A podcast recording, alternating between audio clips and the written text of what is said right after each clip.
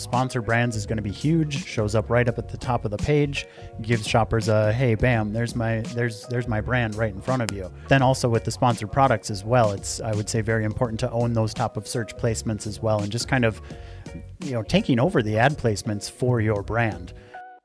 Hey, everybody, and welcome to another episode of the Ad Project Podcast. As always, I'm your host, Joe Schellerud from Ad Advance, but today, again, I'm joined by Tony Miller instead of Matt. Last time when Tony and I were on, we were walking through key strategies and really kind of just digging into the nuts and bolts on how to set up these major campaigns. And the key thing that we focused on in the last episode was walking through the details on setting up your core campaign funnel structure. And this is going to tie into a lot of the other strategies that Matt and I covered in the other previous episode where we really break down all of these core strategies as we go. So, in the last episode, we walked through really the sponsored products campaign setup um, between auto campaigns and manual campaigns. How do we get these structured? What bid types do we use? How do we set our placement adjustments? How do we look for which keywords to use? How do we sort them between broad, phrase, and exact? What do we put in our product targeting campaigns? How do we set initial default bids for auto campaigns? So as you can see, we covered a lot of stuff in that last episode. So if you want to catch up on that, make sure you go back to the preceding podcast that Tony and I did. And for this one, we're going to keep building on that. So now we've got our base funnel structure built out on the sponsored product side. So now what we want to do is we want to take it and kind of connect it to some other different ad types. We can walk through that and then we can start working through like some of the more unique strategies that we can implement. This is kind of the foundation, but then there's going to be a lot more product specific strategies that we're going to want to implement. So, I guess Tony, just starting off, like we've set up sponsored products. Walk me through how we can also tie in some different ad types into that campaign funnel structure and how you look at that.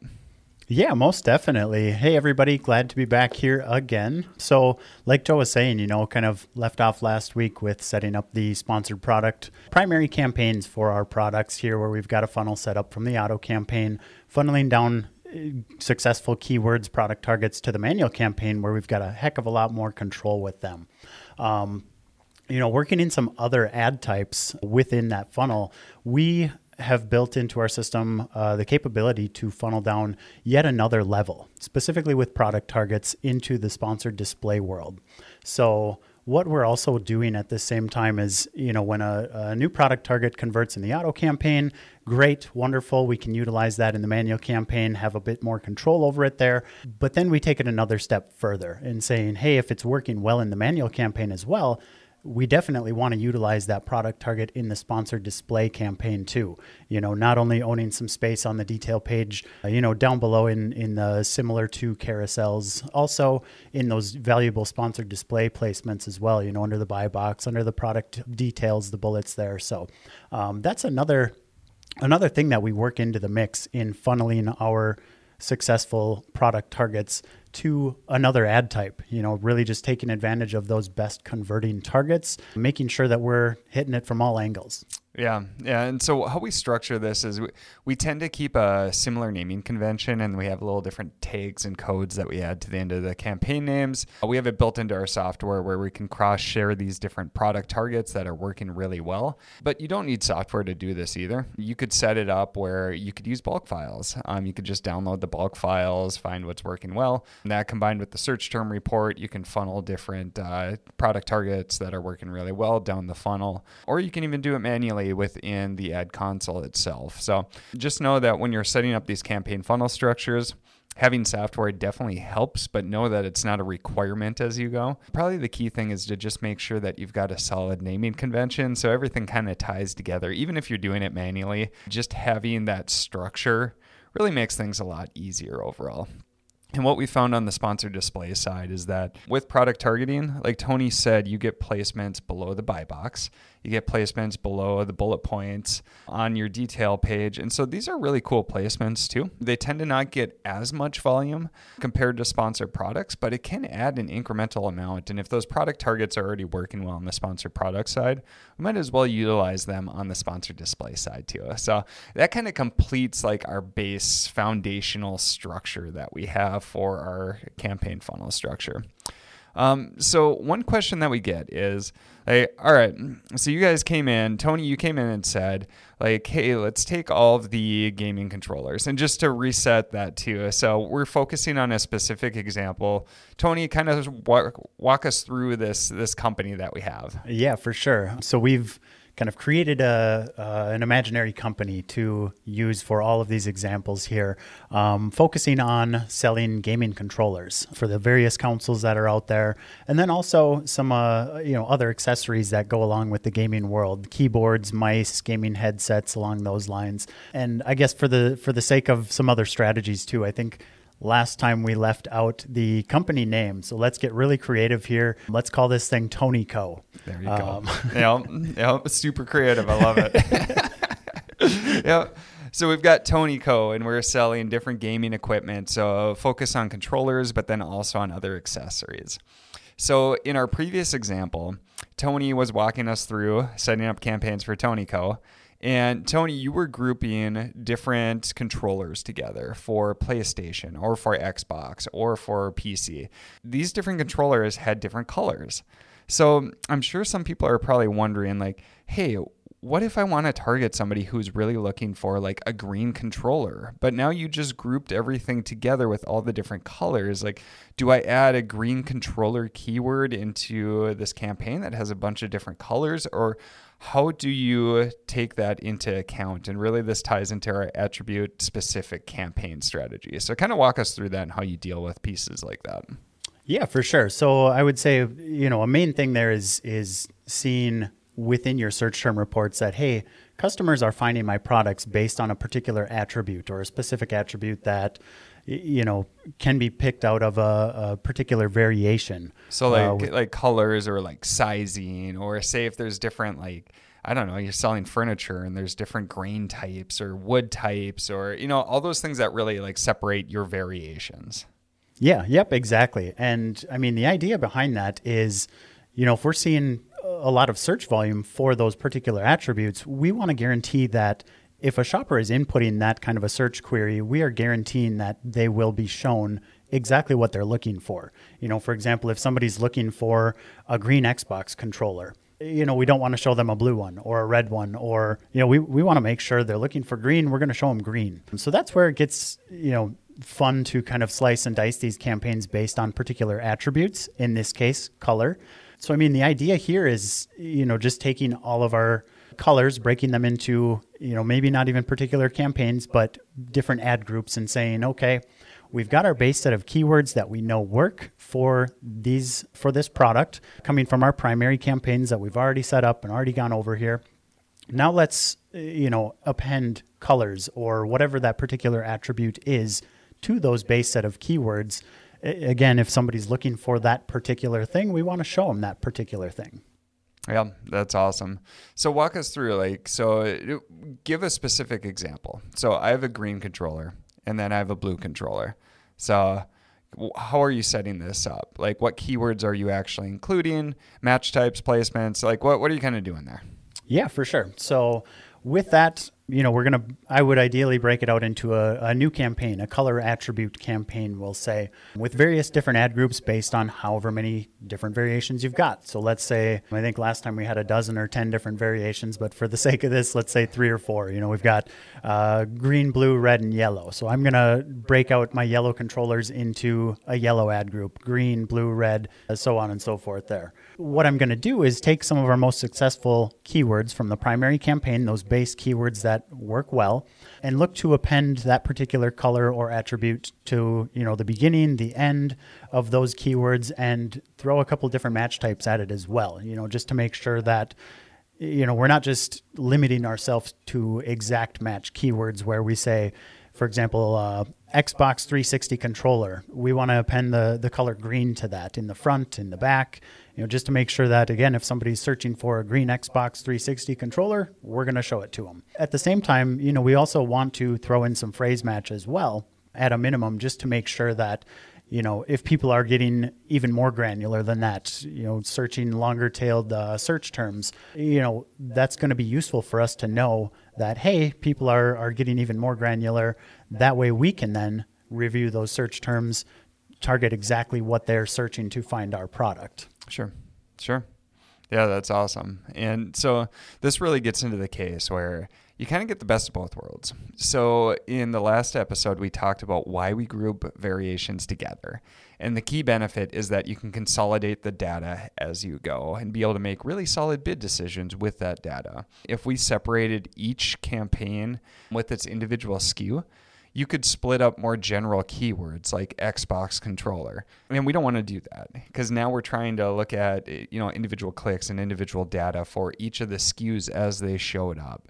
And so now we can combine all the data for those general keywords, those general product targets that work really well for our parent listing or the general listing as a whole. But now we can also have separate attribute specific campaigns that target those key things that make those variations different.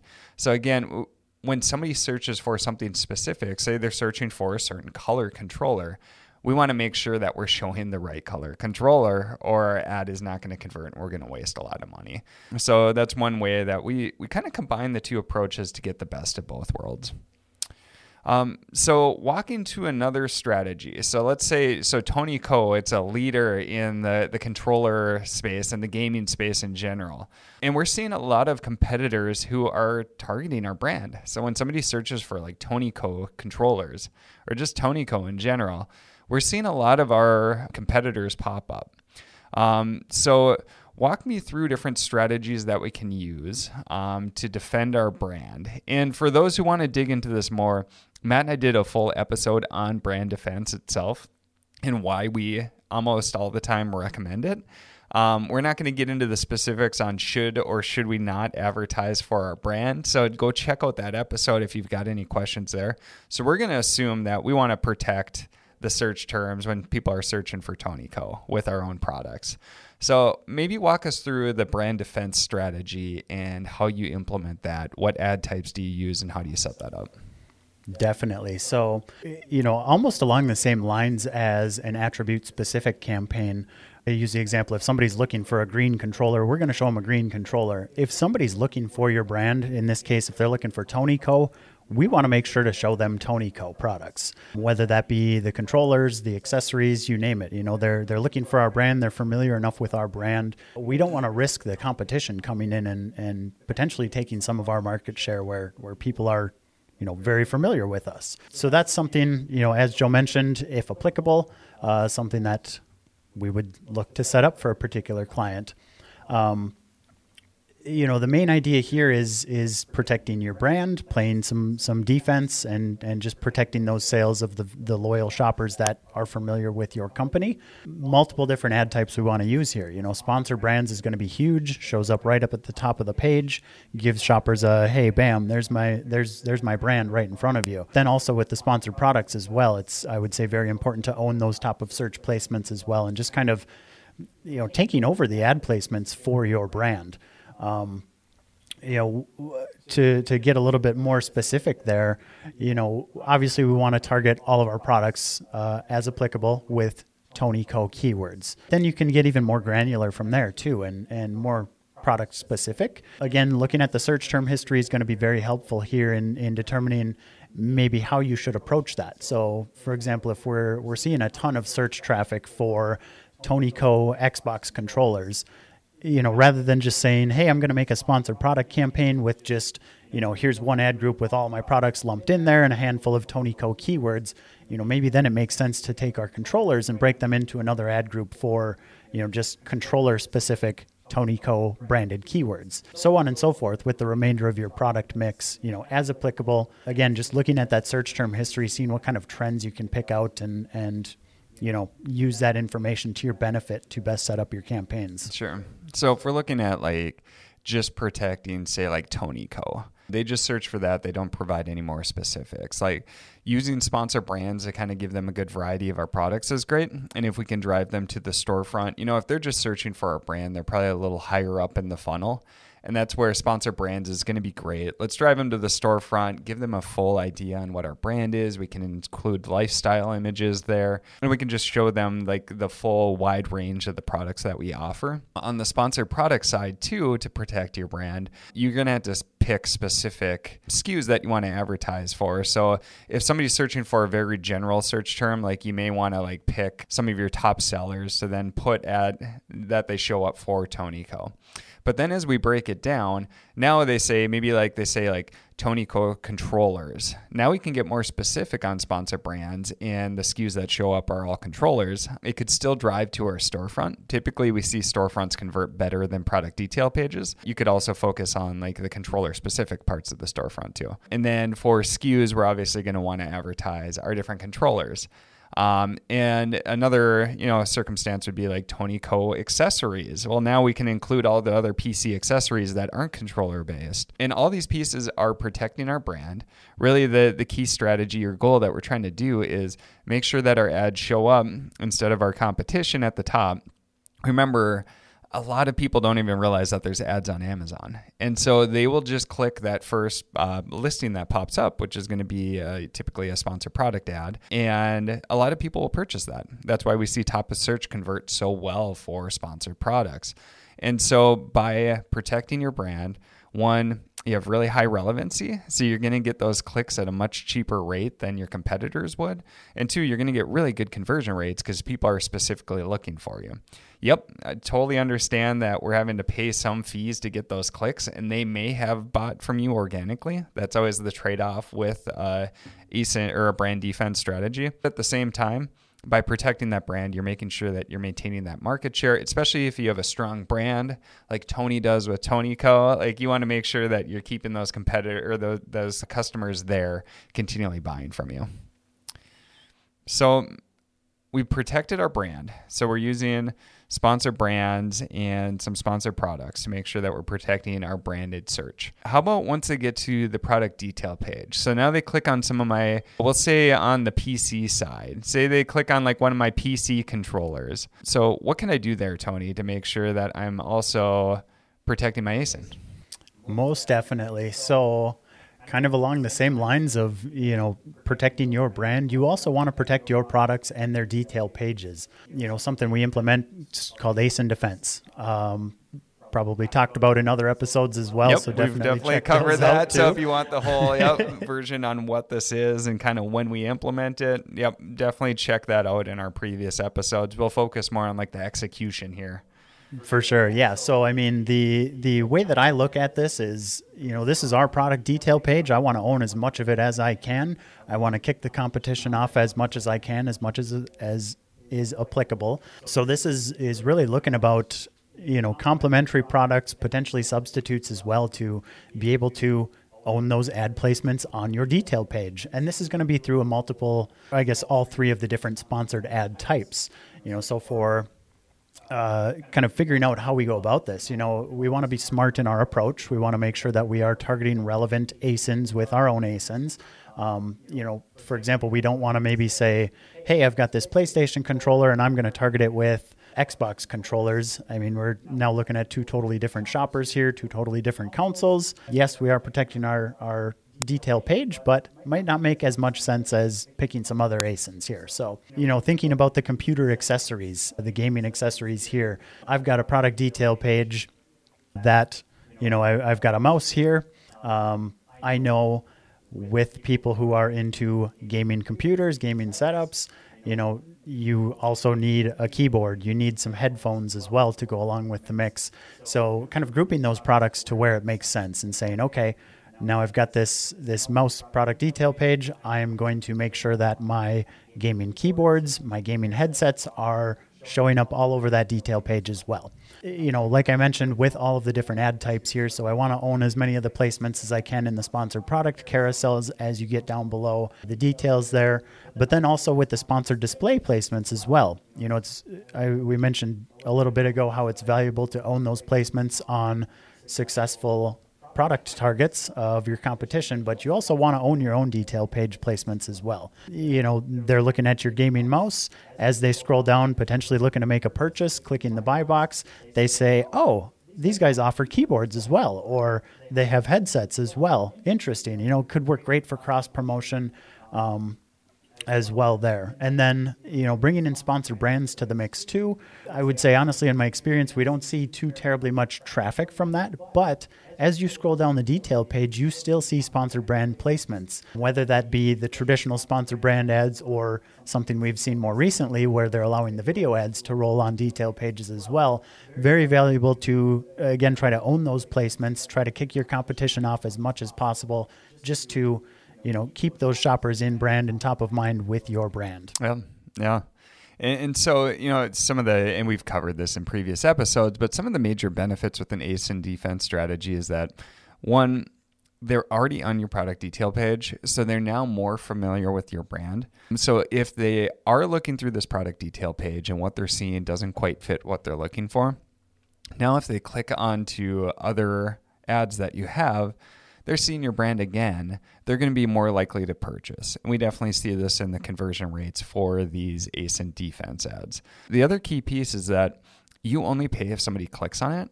And so what's really fun is like if you have a really solid brand with a ton of complementary products, like you can fill up a lot of this, like the sponsored product carousel and it looks like this fully branded page for you. You know, it's really hard to like like truly like brand a detail page. By using this strategy, you can really help that out. And it, especially if you have really solid branding, and it's really unique. You can see that throughout. So we've had some really fun examples where you go on the product detail page and then sponsored display, that placement below the buy box is taken up by, you know, a complementary product from that brand. And then you go to the sponsored products carousel and you see all of their products and then you go down and you see brands related to this, and it's their actual brand that's on there.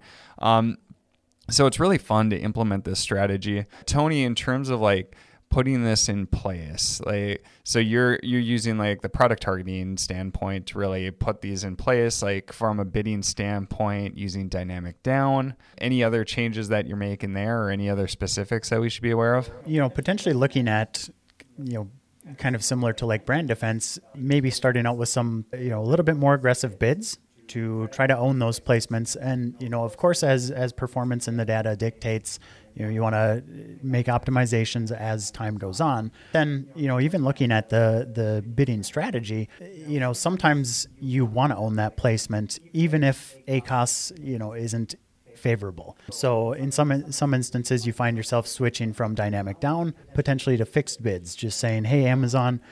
You know, for example, if I'm bidding a dollar, I want to bid a dollar. I don't want you to potentially reduce my bid. I just, you know, really want to own that placement on my detail page. And then you can also get into looking at the product page placement adjustments you know being a little bit more aggressive there starting off somewhere and then doing you know making optimizations or changes to those numbers based on what the data is telling you and where your goals sit. Sure, sure. Well, so what we've covered up to this point, typically, and I'll just circle back, we were going to do a four part series on how to prepare for Q4. We're at the end of the fourth, and we still have some more strategies to cover. So we are now officially extending this to a five part mini series. Just because we've got a lot to talk about in the actual execution, we wanted to provide a lot of details for that. So up to this point, you know, Matt went through all of the strategies that we implement. And within these last two episodes, we've talked through primary campaigns, really setting that up on the sponsored product side and then tying it to sponsored display too. And then going through like the attribute specific campaigns. So these are like setting up for different color variations or size variations or other things that make your variations different from each other and specifically targeting those. And then we covered brand defense and ASIN defense. What we'll do in the next episode is we're going to cover a lot of other strategies too, such as like launch campaigns, ranking campaigns, getting into like the more offensive strategies like conquesting, and then finally a couple more niche strategies like catch all and seeding. So we'll cover all these in the next episode that Tony and I are doing. So make sure you keep listening to the Ad Project podcast. And if you're getting value, make sure to connect with me on any social media platform. So, LinkedIn, Facebook, Instagram. Send me a little message. It's awesome to hear feedback. If there's any other things you want to see us cover, love getting that feedback as we go. So, again, thanks for taking the time to listen to the Ad Project podcast, and we'll see you on the next episode.